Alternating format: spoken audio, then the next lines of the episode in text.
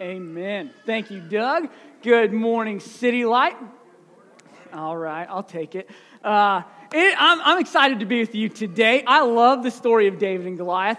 Uh, I think everybody loves an underdog story, unless maybe you're a Husker fan this morning.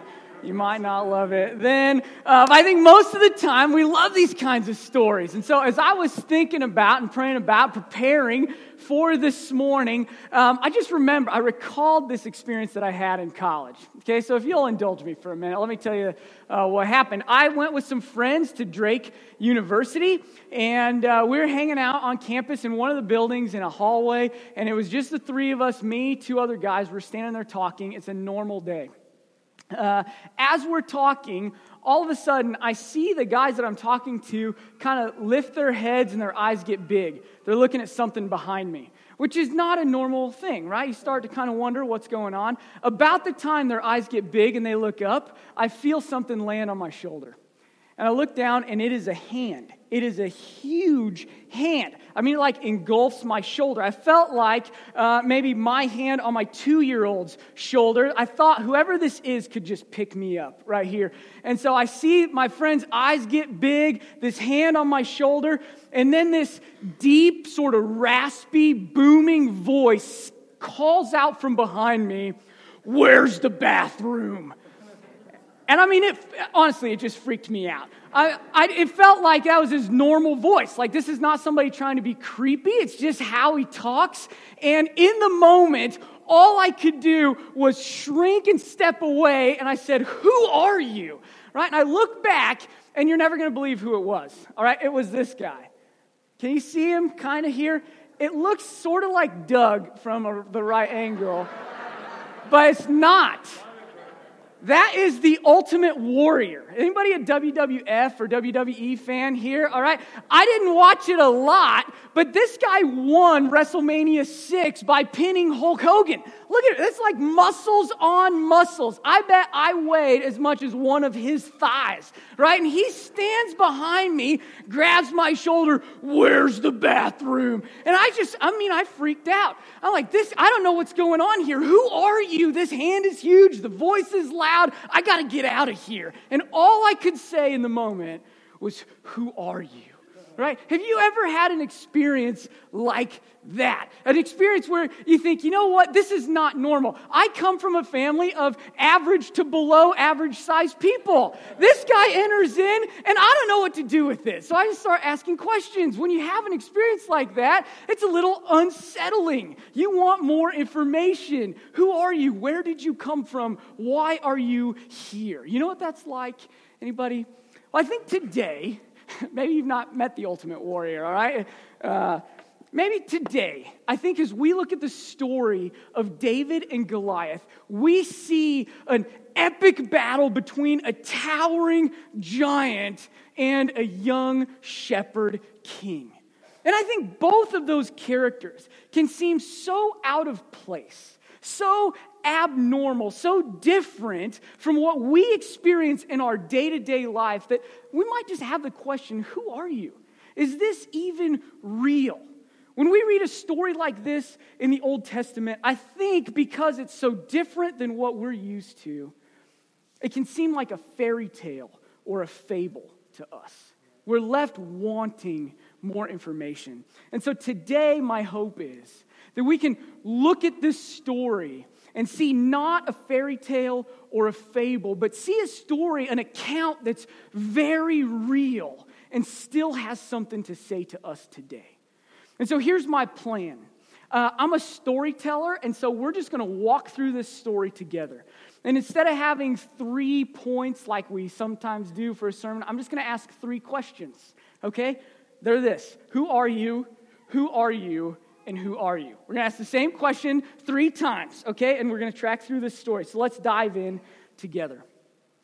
The story starts with David in the field tending his dad's sheep and his three older brothers out on the front lines of battle, all right? Um, and uh, they are fighting the Philistines. So there's this battle happening between the Israelites and the Philistines. The Philistines are Israel's enemy. They're living on land that's supposed to be Israel's. They are worshiping gods that are not Israel's God, and they just like to fight. And so they've drawn up this battle line, and David's brothers have been out there fighting for Israel. At least that's what Jesse thinks, David's dad. They've been gone for 40 days. And like any good dad, Jesse starts getting nervous. Man, my boys, they've been gone for 40 days. Hey, David, come here. I got this uh, crackers and cheese tray. Take that out to your brothers and their commander and see if you can get a, uh, a token, anything, some good news that your brothers are doing all right. Bring me back news from the battle. And so it turns out that while this is going on, Jesse's concerns are warranted. Things have not been going well for Israel on the battlefield. You see, they've been there for 40 days uh, standing against the Philistines, but the Philistines, they had an ace in the hole. You know what it was. They drew up a battle line, the army all standing together, but only one of the Philistine soldiers was prepared to fight. Only one of them intended to do any battle at all. You know who it is. It was a giant, hulking man named Goliath. The Philistines saw him as their champion, their ultimate warrior right? He stood, according to biblical accounts, nine feet, nine inches tall. That's almost twice my size, okay? He had armor that weighed 125 pounds. He held a spear, and the head of the spear alone weighed 15 pounds. And in addition to all of that, he had a helmet, a sword, a shield, and a javelin. He was a well armed, well armored tank of a man. And he would step out from the battle line and he would challenge the army of Israel to a one man fight. This is what he would say Goliath stood and shouted to the ranks of Israel Why have you come out to draw up for battle? Am I not a Philistine, and are you not servants of Saul? Choose a man for yourselves and let him come down to me. If he is able to fight with me and kill me, then we will be your servants. But if I prevail against him and kill him, then you shall be our servants and serve us. That's my best giant warrior voice, all right? It might be a little weak. That's the best I got. So he's calling out to Israel and he says, I want a one man battle. And that may seem weird to us today. Now, why would an army agree to a one man battle? Why would you stake the uh, whole war on a fight between one guy from each side? What, couldn't Saul just said, All right, a little strategy here. I'm going to swarm Goliath with 100 guys. We're going to go man to man on the rest of them and see how we fare. Right? Why would you go man to man and make an agreement like this? Well, it turns out that a representative battle, uh, one where one man, one soldier from each side fights and determines the outcome for both parties. A representative battle in these days wasn't all that uncommon. And I think if we think about it, it's not all that uncommon for us either. Uh, it, when we go to the polls and vote for politicians, we're actually selecting representatives to fight our political battles. When we get into legal trouble, we hire lawyers to go fight our legal battles if the IRS comes after us to audit us, we hire an accountant that we hope beats theirs in the battle, right? We do uh, representative battles pretty often, maybe just not in war. So, why would the Philistines and the Israelites agree to this? I think it's uh, uh maybe there's at least one reason. I think there's an opportunity in representative battle to have very little death right? The Philistines, they've got a champion, and they think, man, if Goliath goes out and fights, if we win, then nobody from our side dies, not even one. And we kill one of their guys, but instead of a valley of dead bodies, we get an army of slave labor. That's a win. And for the losing side, you think, I mean, we will lose one guy and we'll lose our freedom, but we get to save our lives. And a lot of people would make that trade, they'd take that gamble. And so, uh, uh, representative battle seems foreign to us today, but it had a place in the time of David and Goliath. This isn't weird to them. And so, let's get back to the story. Goliath calls out for a challenger. He says, I want a one man battle. Send me your best. And so our first Who Are You today goes to Goliath. Goliath, who are you? And we'll start with the soldiers in Israel's army. Now, Goliath has been challenging them every day, twice a day, for 40 days. Every soldier in the army of Israel has heard his taunts Uh, they've heard his challenge, and not one of them has stepped up to the plate. You get the idea that every soldier, when they saw Goliath, starts tweeting and hashtag nope starts trending on Twitter in Israel, right? Not me. I'm not going. They're like me when the ultimate warrior touched my shoulder. I just got to duck and run. Where's my escape route? Goliath, who are you? You're big. You're strong. You're not like us. They ask the question, Goliath, who are you? And they come to the conclusion the Israelite soldiers answer, he's a giant champion warrior that none of us could defeat. Here's what the Bible says All the men of Israel, when they saw the man, fled from him and were much afraid. Things are not looking good for Israel at this point. Uh, but right when the story starts to get depressing, uh, little young uh, shepherd King David shows up with his uh, crackers and cheese tray, right? And, and he brings some life to the party. He sees what's going on. He sees Goliath, hears the taunts, watches his brothers and the army tuck tail and run. And, and David then asks, Goliath, who are you? But it, it has a different meaning when David says it. This is what David said For who is this uncircumcised Philistine that he should defy the armies of the living God? When David says, Goliath, who are you? He answers, he's simply a man rebelling against God. All right? The question for all of Israel at this point is who is Goliath? Who is this champion and what are we to do about it? The soldiers see him and they say, Who are you? in fear and in doubt. They see a champion that none of them can defeat. But David, he steps in and he sees Goliath and says, Who are you? in faith. He sees a man, a big man, but a man standing against God. For David, the situation is like you or me trying to step on a big cricket or a little cricket. Right? It doesn't matter to us. The size of the cricket doesn't matter because no cricket can withstand the stomp of your shoe. And so David uh, has a totally different outlook on the situation. Everybody's asking the same question, but they're coming at it from different angles. The army, uh, the soldiers of the Israelite army, they look at Goliath and compare him to themselves. David looks at Goliath and compares him to God. One perspective inspires fear. The other one inspires faith.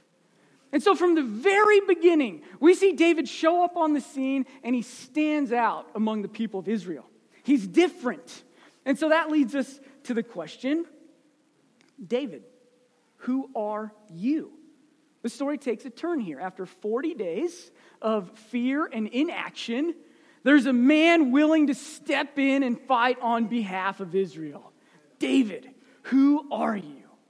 Now remember, he showed up because he was going to visit his brothers. They were there fighting, and they were among all the soldiers that saw Goliath and ran and hid. And so when David shows up, uh, it, it, there's word that he's got a little swagger, a little uncommon confidence in the Lord, right? Everybody else says, Who are you, Goliath? And David says, Who are you? He's got a little swagger. And his brothers start noticing David's getting more attention than we are. It's similar to when Samuel walks up to anoint a king among the same brothers. These three get passed over, and David gets all the attention. They see this happening again, and Eliab, the oldest brother, he goes all older brother on David, right? He says, Who are you, David? I know who you are. You're a shepherd, not a soldier. You're here to watch the battle, not to fight in it. Our first, who are you, to David comes from his oldest brother, and his brother says, You're a shepherd. You are only a shepherd. Now, we see in the scripture that neither David nor none of the other soldiers actually believed that he was just a shepherd. His older brother said it, but nobody believed it. And we know that because David's response to Goliath keeps spreading among the soldiers. In fact, it spread so far and wide that King Saul eventually hears about it. And when Saul, the king, hears, man, somebody might be willing to fight Goliath, he says, Send him to me. I got to talk to this guy. And so David, he gets uh, a, a meeting with the king. And he steps into the room and he pulls his best Katniss Everdeen and says, I volunteer, right? I'll fight the giant. This is, uh, this is what he says. Oh, sorry. The tiny young shepherd king offers to fight the huge experienced champion warrior. Saul sees a mismatch. You're a little boy, he's a giant, and he calls David on it. This is what uh, Saul says You're not able to go against the Philistine to fight with him, for you are but a youth, and he has been a man of war from his youth. David, who are you? Saul looks at him when he enters the room, says, I volunteer, and he says, You're just a boy. Young boys inexperienced in battle don't fight giant men of war and win. Da- uh, Saul sees David and says, You're just a young boy. Now, truth be told, Eliab and Saul are both right, aren't they? David is a shepherd boy. They're not wrong from an external perspective. They look at David and they see who he is. The problem is there's more to David than meets the eye. Do you remember what happened last week when David was anointed king?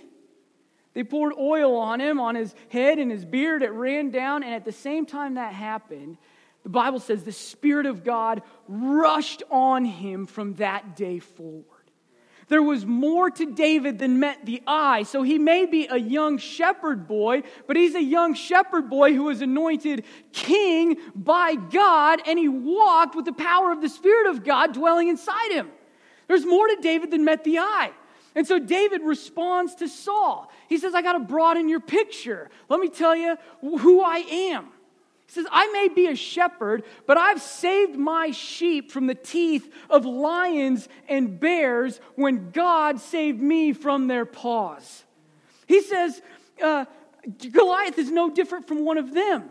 If God could save me from the paw of a lion or a bear, he can certainly save me from the hand of a giant. I love David's answer. I love how David talks to Saul because you see in it that David is different. He says, I'm able to save my sheep because God saved me. Who does David say that he is? He says, I am a saved Savior. The only reason that I could save my sheep from the teeth of a bear or a lion is because God saved me from their claws. The only way that I will save my people from the sword of a giant is if God saves me from their hand. Saul saw in David a young boy inexperienced in battle. But David looked at himself and he saw a man well experienced in God's power to save. David was Saul was looking for a man of war to fight Goliath, the rebel against God. But David was looking to God to fight the battle against God. David had a different perspective. If God could save David from the lion, he could save him from Goliath. And so Saul hears David's response and he buys it. I don't have anybody else. You seem confident. Let's equip you and send you to battle. And so he says, You can use my armor if you want. David tests it out a little bit. After a couple minutes, he ditches it. He says, No, I'll go with my sling and my stone. Now, if you haven't pictured David as a young boy yet, does this help? He's more confident going into battle with a slingshot than with a sword and a shield. He's a young boy going to fight a man of war, a champion. And he goes out, he takes position, and Goliath gets the final David, who are you? This is what Goliath says Am I a dog that you come to me with sticks? Come to me, and I will give your flesh to the birds of the air and to the beasts of the field. Goliath asks, David, who are you? And he concludes, You're an unarmed, outmatched, weak opponent. Goliath sees a little boy with a stick sword, and in his mind, the battle's over before it ever began. Who is David? Eliab saw a shepherd. Saul saw a little boy. Goliath saw an outmatched opponent. But David himself, he saw himself as a representative soldier of the Lord. He saw himself as a representative going out to battle on behalf of God himself. Look how many times he mentions God in his battlefield speech. Doug read it just a little earlier. I'll get pieces of it. He says, I come to you in the name of the Lord of hosts, the God of the armies of Israel, whom you have defied. This day, the Lord will deliver you into my hand, that all the earth may know that there is a God in Israel, and that all this assembly may know that the Lord saves not with sword and spear. For the battle is the Lord's, and he will give you into our hand. David saw himself as a representative soldier but he wasn't like Goliath, who was just the best soldier among his army. He saw himself as a representative soldier of God, of the living God, who doesn't need a sword or a spear to win a battle. He can use a shepherd boy and a slingshot. He knows that God doesn't need a sword to save. He can use anything. The battle, the whole battle, and everybody in it is the Lord's. And so uh, David knew God has saved me without arms and armor before. He will do it again. And that's just what God did. The battle was short. David runs out with his sling and his stone. He loads one up, swings it around, lets it fly, and he landed a headshot on the giant that sank into his forehead. And with the first stone, this giant that moments before was towering over a young shepherd boy now was bowed face down before a mighty king. This, David didn't need a sword, right? Because the battle is the Lord's. David ran up to Goliath, grabbed Goliath's sword, and ended the rebellion. You see the irony? The same sword that Goliath had just trusted that he would use to defy the living God, that sword was used to end his defiance. God did not need a sword. Goliath already had one, he was going to use it, right? Who is Goliath? He was a big man fighting a living God. Who was David? He was a tiny young shepherd king, trusting God to save him as he would save God's people. And so I say, as we were walking through the story, I said we're going to ask, Who are you three times? The first one went to Goliath, the second one went to David, and now I want to give the third one to you. In light of the story of David and Goliath, who are you? We have this epic account of a towering giant, a cowering army, and an underdog that comes out on top. You read that story, who do you connect with? Who are you? I believe that this story is in the Bible. It's in this particular place in the Bible for a reason. I think in part, God wants to show us who we are. He wants to hold up a mirror before us so we can read that story and in it see our story. And so I want to ask again you've heard the story, you know it, it's ultra familiar in the story of David and Goliath. Who are you? Have you ever listened to K-LOVE? I think your, your answer might be David. I'm David. I want to be like David. You hear the songs that are sung, right? There are all kinds of them about David and Goliath. The stone was just the right size to put the giant on the ground, right? Or watch your giants fall. All right, everybody say amen. He's not the worship leader. All right, Eric, stick to preaching. Don't sing to us anymore. You've heard all those songs, though, right? There are all kinds of them on K-LOVE, and they're positive and encouraging. They encourage us to take the right tools, get a little faith, and go slay our giants. But I don't think that's what God has for us in this story today. So let me lay out for you the way I see the picture. We are not David, we are Israel. I am not David. I am Israel. You are not David. You are Israel. All right, track with me for a minute. I think some of us are like Saul. Some of us, when we see the battle coming, we start looking for somebody to fight it. Sometimes we think it's ourselves, sometimes we're looking for somebody else, but you start saying, I'm going to prepare. I'm going to be ready. I'm going to equip somebody to fight and win this battle. And so when David shows up, Saul says, I got somebody willing. I'm going to equip you. Here's all the armor that you're going to need. Here's the sword. I'm going to equip somebody for battle. And if that's who you are, you're saying, I just need to get ready. I'm going to look for the best soldier. I'm going to be the best soldier to fight this battle. Then our plan is work harder, try harder, fight harder, be a winner, and save the day. I think some of us are like Saul, longing for uh, the right equipment so that we can go into battle ourselves.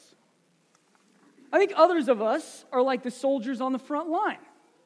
I think we see the giant and we tuck tail and run. Truth be told, this is what I do, right? I am not good at facing giants. The uh, ultimate warrior touches my shoulder, I just duck and I'm looking for an escape, right? If that's you, if you're like me, or the Israelite soldiers on the front lines, what's your plan when the battle's at hand?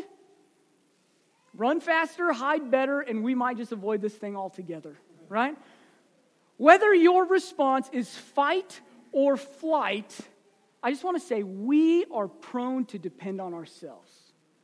When the battle comes, we are prone to say, What can I do? How can I be prepared or how can I get out?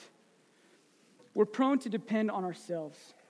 I want to tell you today, I think that's what we're supposed to see in this story. I think that's where we're supposed to connect in this story. And I think some of you need to hear this today. When we read this story, we ought not put ourselves in David's place. All right, this is what Pastor Tim Chester says. The message of the Bible is not that we are called to save the world, its message is that we have a Savior. The message of 1 Samuel 17 is not that we are called to be like David, it's good news that we have a David. Are you tracking with me? Doug said it last week, and I want to say it again. David's life gets its full meaning not when it points to us, not when it informs us, not when we get leadership lessons from David. David's life gets its full meaning when it points us to Jesus. That's why this story is in the Bible. Oh, City Light, hear me clearly. You do not need to be the Savior, you need the Savior. You see the difference? When we hear this story, we need to identify with the soldiers of Israel. We don't know how to fight, we're unable to fight. When we see Goliath, rebelling against God, a giant standing between us and our king, we ought to look at the sin in our own hearts and say, There's something in us causing me to rebel against God. And it's scary, and there's a battle going on inside. And when we read this story, we ought to see David and say, God provided a representative warrior for them. And I long for a David in my heart, in my life, in my battle. And when we have that longing, we look to Jesus, who's the only one who can fulfill it. Jesus is the greater David. Now, I don't know what your giant looks like today. Maybe work is about to fire you. Maybe your kids have abandoned their faith. Maybe you are staring divorce in the eyes. Maybe there are more bills to pay than dollars to pay them. Maybe you've got a habit that's killing you that you just can't kick. I don't know what your battle looks like today. But when the giants in our lives, when the enemies that come at us stand before us taunting, the temptation is to read a story like this and say, I want to be David.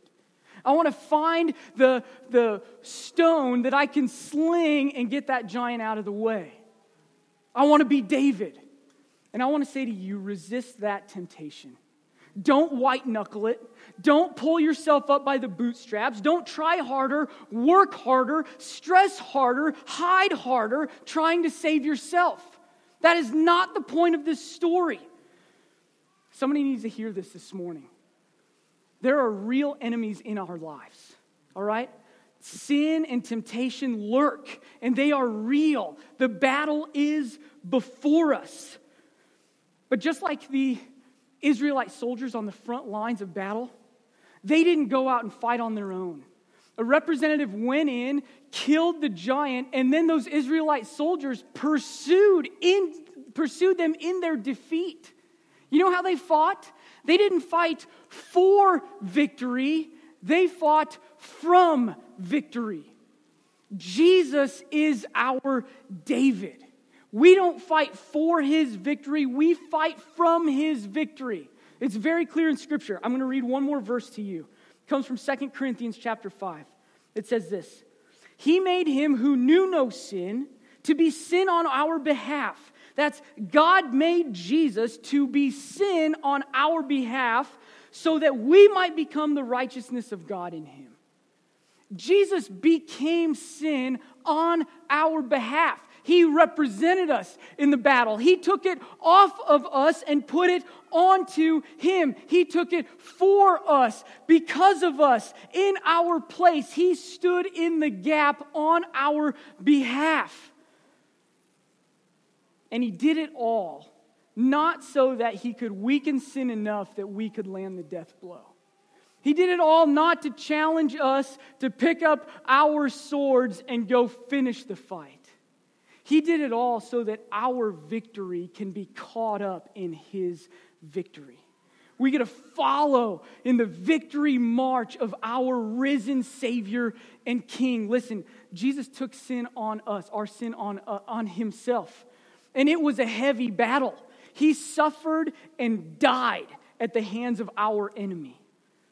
And the good news of the gospel is that death wasn't the ultimate warrior in that battle right? Jesus was. Jesus took sin on, our pla- on, on himself in our place. He paid the ultimate price, and then he rose again as the ultimate warrior, conquering sin and death for all time, for you and for me. When you are facing a battle today or tomorrow or all of your life, the call is not to buck up, pull up, work harder, and fight on your own. The call is to look to the Savior who saved us and follow him in his victory. The good news of 1 Samuel 17 is that the Lord does not save with sword or spear, he saves with his son. We can go out and live in that truth today and all our days. Amen? Amen. Let's pray. Awesome God, I thank you for good stories. I just, God, it's, it's not a fable or a fairy tale, it's an account of what happened. And these, the, the New Testament says that these things happened to them in the Old Testament so that it could instruct us on this side of the cross. And so, God, I thank you that these accounts are here for our instruction. And that we can look at them and not see a need for us to step up or rise up or save ourselves.